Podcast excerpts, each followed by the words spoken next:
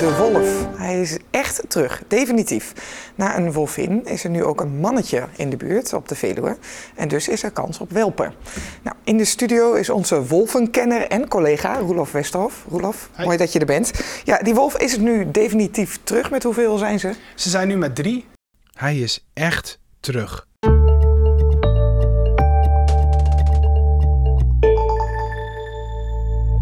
Wat is er veel gebeurd de afgelopen maanden tijdens het maken van deze podcast, zeg?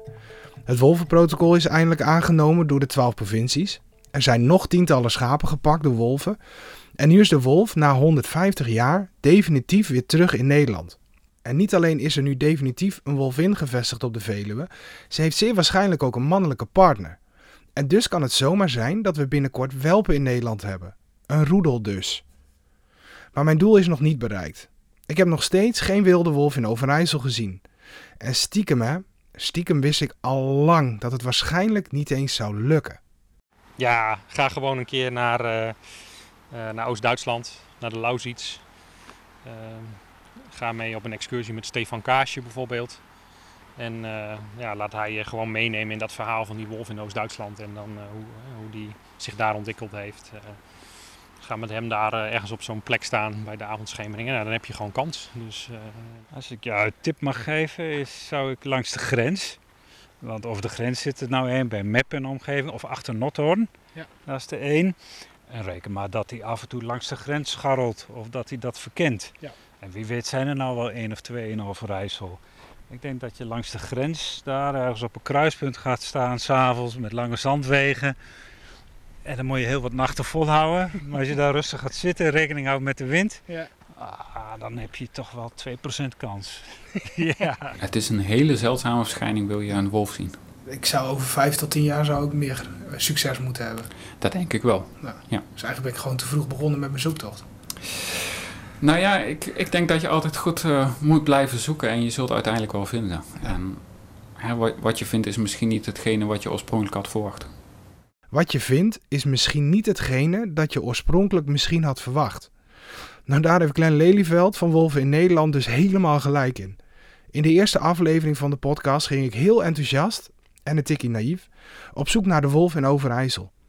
En toen al zeiden Alderik Pot van Staatsbosbeheer en Mark Zekhuis van Landschap Overijssel dat ik beter de grenzen over kon gaan als ik succes wilde hebben.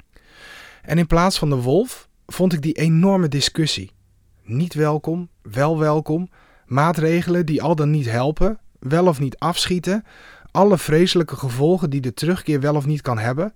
En met die discussie werden mijn twijfels ook steeds groter. Omdat ik de serie toch met een positief gevoel wil afsluiten, besluit ik om een beetje te smokkelen.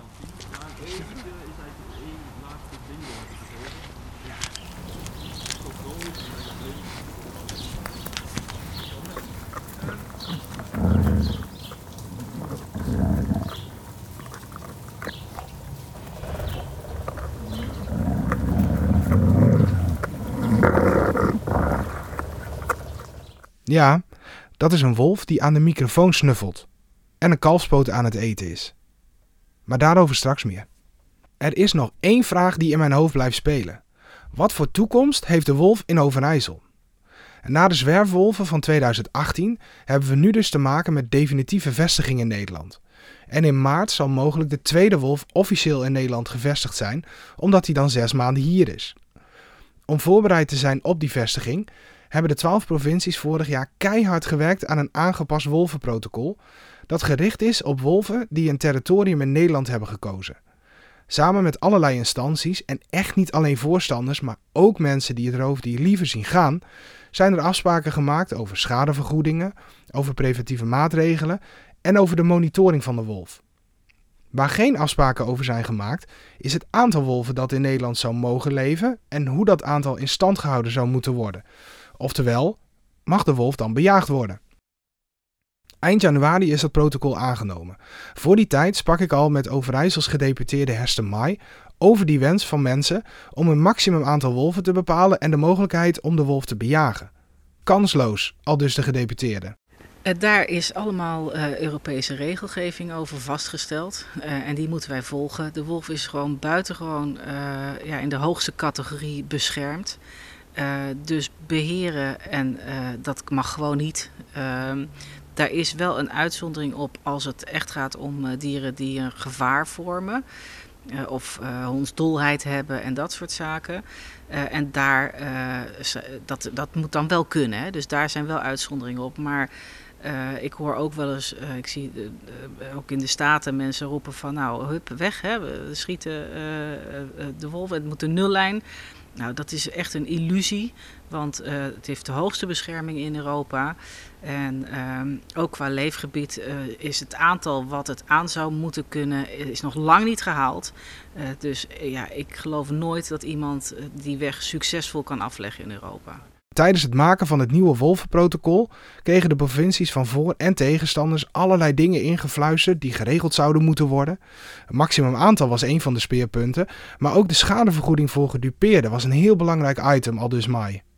Er is één uh, groep mensen die het fantastisch vindt hè, dat de uh, wolf weer in Nederland is. Die vindt dat het natuurbeleid geslaagd is daarmee. en, en soorten terugkeren die hier niet meer waren. En er is inderdaad ook een groep die ja, afhankelijk is van een inkomen, van schade. Uh, en, en daar dus niet mee blij mee is. En onderzoek uit Zweden uh, laat ook zien dat wanneer je de schadevergoeding goed organiseert, want daar ligt natuurlijk ook een deel van de pijn, dat dat het draagvlak verhoogt. Draagvlak, daar heb je dat toverwoord. De wolf heeft een zo groot mogelijk draagvlak nodig, wil het in Nederland een toekomst hebben. Na het aannemen van het nieuwe wolvenplan legde Mai in gesprek met Radio Oost uit dat Overijssel nog iets gaat doen voor de boeren om dat draagvlak verder te vergroten. Ja, we hebben vanuit Overijssel juist ervoor gepleit om ook uh, preventieve maatregelen te ondersteunen. Hoe we dat gaan doen moeten we ook nog met de Staten bespreken. Die ruimte is er. Uh, maar ik weet dat Overijssel er een groot voorstander van is om ook preventieve maatregelen, bijvoorbeeld het aanschaffen van een hond of het plaatsen van hekken. Hè. Er zijn verschillende mogelijkheden voor verschillende situaties uh, te vergoeden. En daar gaan wij dus met elkaar het gesprek over hoe we dat het beste kunnen doen. En verschilt Overijssel daarin van andere provincies? Nou, het verschil is dat bij sommige provincies de discussie over de wolf nog niet zo speelt. Hè? Want uh, in het westen van het land hebben ze nog niet zoveel ervaring met de wolf. Dus daar voert men deze discussie niet. Uh, en in ja, meer het oosten van het land wel. Dus er zit wel verschil in hoe men kijkt naar preventieve maatregelen voor de wolf uh, tussen de provincies op dit punt. Ja, maar veehouders draaien dus niet helemaal alleen op voor de kosten?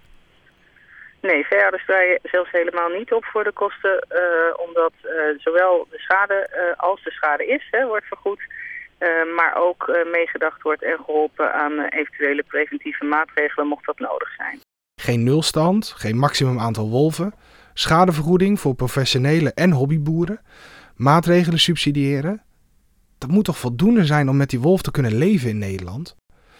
Nou, de discussie is er in elk geval nog niet minder op geworden nadat het wolvenprotocol is aangenomen. Toen een Twentse jager een wolf doodschoot in Duitsland, was er weer flinke ophef. En ook toen de directeur van Nationaal Park de Hoge Veluwe zich hardop afvroeg of de wolven die in Nederland zijn geweest wel helemaal wolf zijn, was er veel ophef. Overigens, volgens hem zouden de moeflons in het park eraan gaan door de wolf. Moeflons, hoefdieren die van origine helemaal niet in Nederland voorkwamen.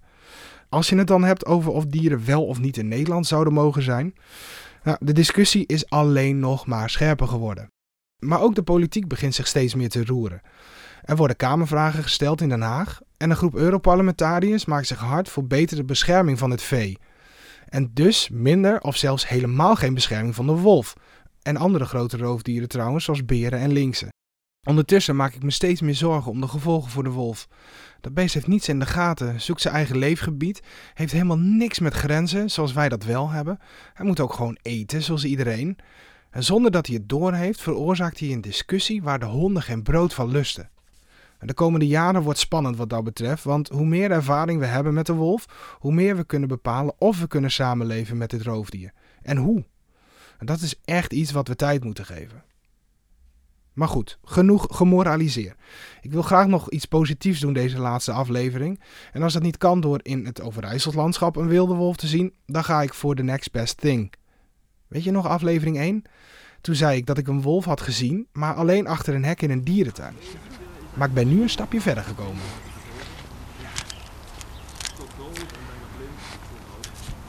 Samen met collega Ties van der Heijden ben ik naar Duitsland gegaan. Vlak over de grens bij Nijmegen, in Zonsberg, heeft Nederlander Jos de Bruin een wolvenopvang. Hij werkt al ruim 20 jaar met wolven. We mogen langskomen en ik zie bijna het perfecte einde van de serie voor me. Als we aankomen rijden zien we meteen een hoog hek met daarachter een aantal wolven. Ik ben gelijk onder de indruk. En ik weet ineens niet meer de woorden om te omschrijven wat ik zie. Er ligt hier een mooie witte soort polwolf. Ligt er relaxed in de sneeuw. Er loopt verderop een zwarte, zwart-grijzig en een lichtgrijze wolf door het gebied heen, door het, door het hok heen. Komt even nieuwsgierig kijken. Even snuffelen. Hij, eh, of zij, kan ik eigenlijk niet zo goed zien. Gele ogen. Grote lange poten. Er staat hier een wolf even nieuwsgierig te koekeloeren. Grote gaap. Mooie gele ogen. Ik weet niet of ik hem kan aanhalen, dat doe ik niet. De indrukwekkende poten, die nagels. Ja, dat heb ik wel eens beter gedaan. Jos vangt gedomesticeerde wolven op. De dieren komen uit wildparken, dierentuinen of bij mensen uit huis. Ja, echt. Er zijn gewoon mensen die in huis een wolf denken te kunnen opvoeden. Totdat hij aan de bank begint te vreten, en dan is de lol er natuurlijk snel vanaf. We zijn een aantal uren bij Jos en zijn wolven. En de dieren krijgen tijdens ons bezoek ook te eten. Kalfspoten, vier stuks, worden over het hek gegooid.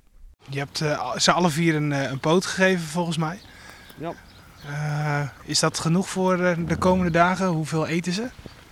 Ja, het ligt er een beetje aan wat ze krijgen. Kalfsvlees is wat minder. In, als ze goed spiervlees van volwassen herten, reeën bijvoorbeeld, krijg ik vaak die doodgereden zijn.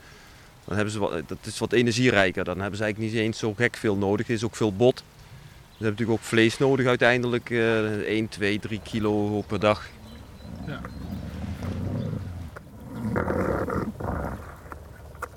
We mogen ook bij de wolven in het hok, samen met Jos natuurlijk. Vier wolven, drie mannen. En gelukkig zijn het geen wilde dieren. We worden dan ook enthousiast begroet door twee van de vier. En een tijd lang draait Ties beelden voor een televisiereportage die hij maakt. En ik maak foto's. Je hebt ze nog nooit gezien, hè? Wat vind je ervan? Ik vind het gaaf. Heel bijzonder.